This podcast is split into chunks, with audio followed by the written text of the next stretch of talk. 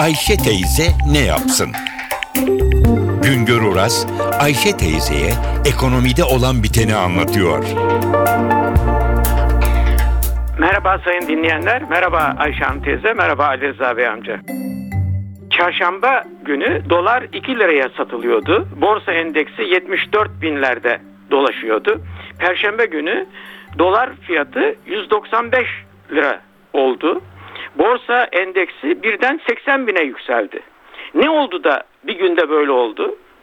Şu oldu. Çarşamba günü Amerika Merkez Bankası piyasaya her ay 85 milyar dolar para akıtmaya devam edeceğini açıkladı. İşte onun rüzgarıyla bizde de dolar fiyatı geriledi, borsa coştu. Amerika Merkez Bankası'nın piyasaya her ay akıttığı 85 milyar doları kademeli olarak azaltacağı, örneğin 65 milyar dolara yahut da 45 milyar dolara indireceği beklentisi vardı.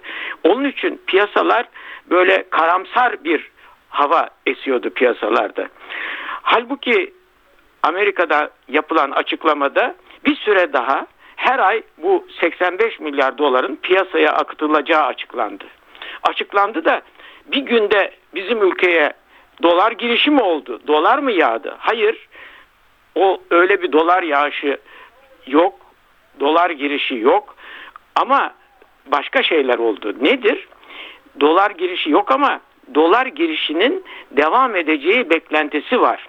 Eğer Amerikan Merkez Bankası piyasaya her ay verdiği dolarları azaltacağını açıklasaydı piyasada bir telaş başlayacaktı, karamsarlık başlayacaktı. Çünkü bizim gibi ülkelere döviz girişinde sorunlar bu durumda ortaya çıkıyor.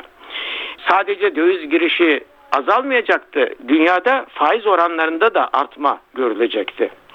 Ama şimdi anlaşılıyor ki bir süre daha piyasalarda doların bolluğu devam edecek.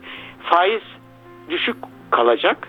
Bu Türkiye'de döviz girişinin artacağı beklentisi de buna eklersek dolardaki düşmenin, borsadaki coşkunun nedeni ortaya çıkar.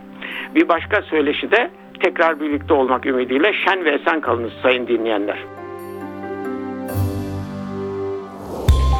Güngör Uras'a sormak istediklerinizi ntvradio.com.tr adresine yazabilirsiniz.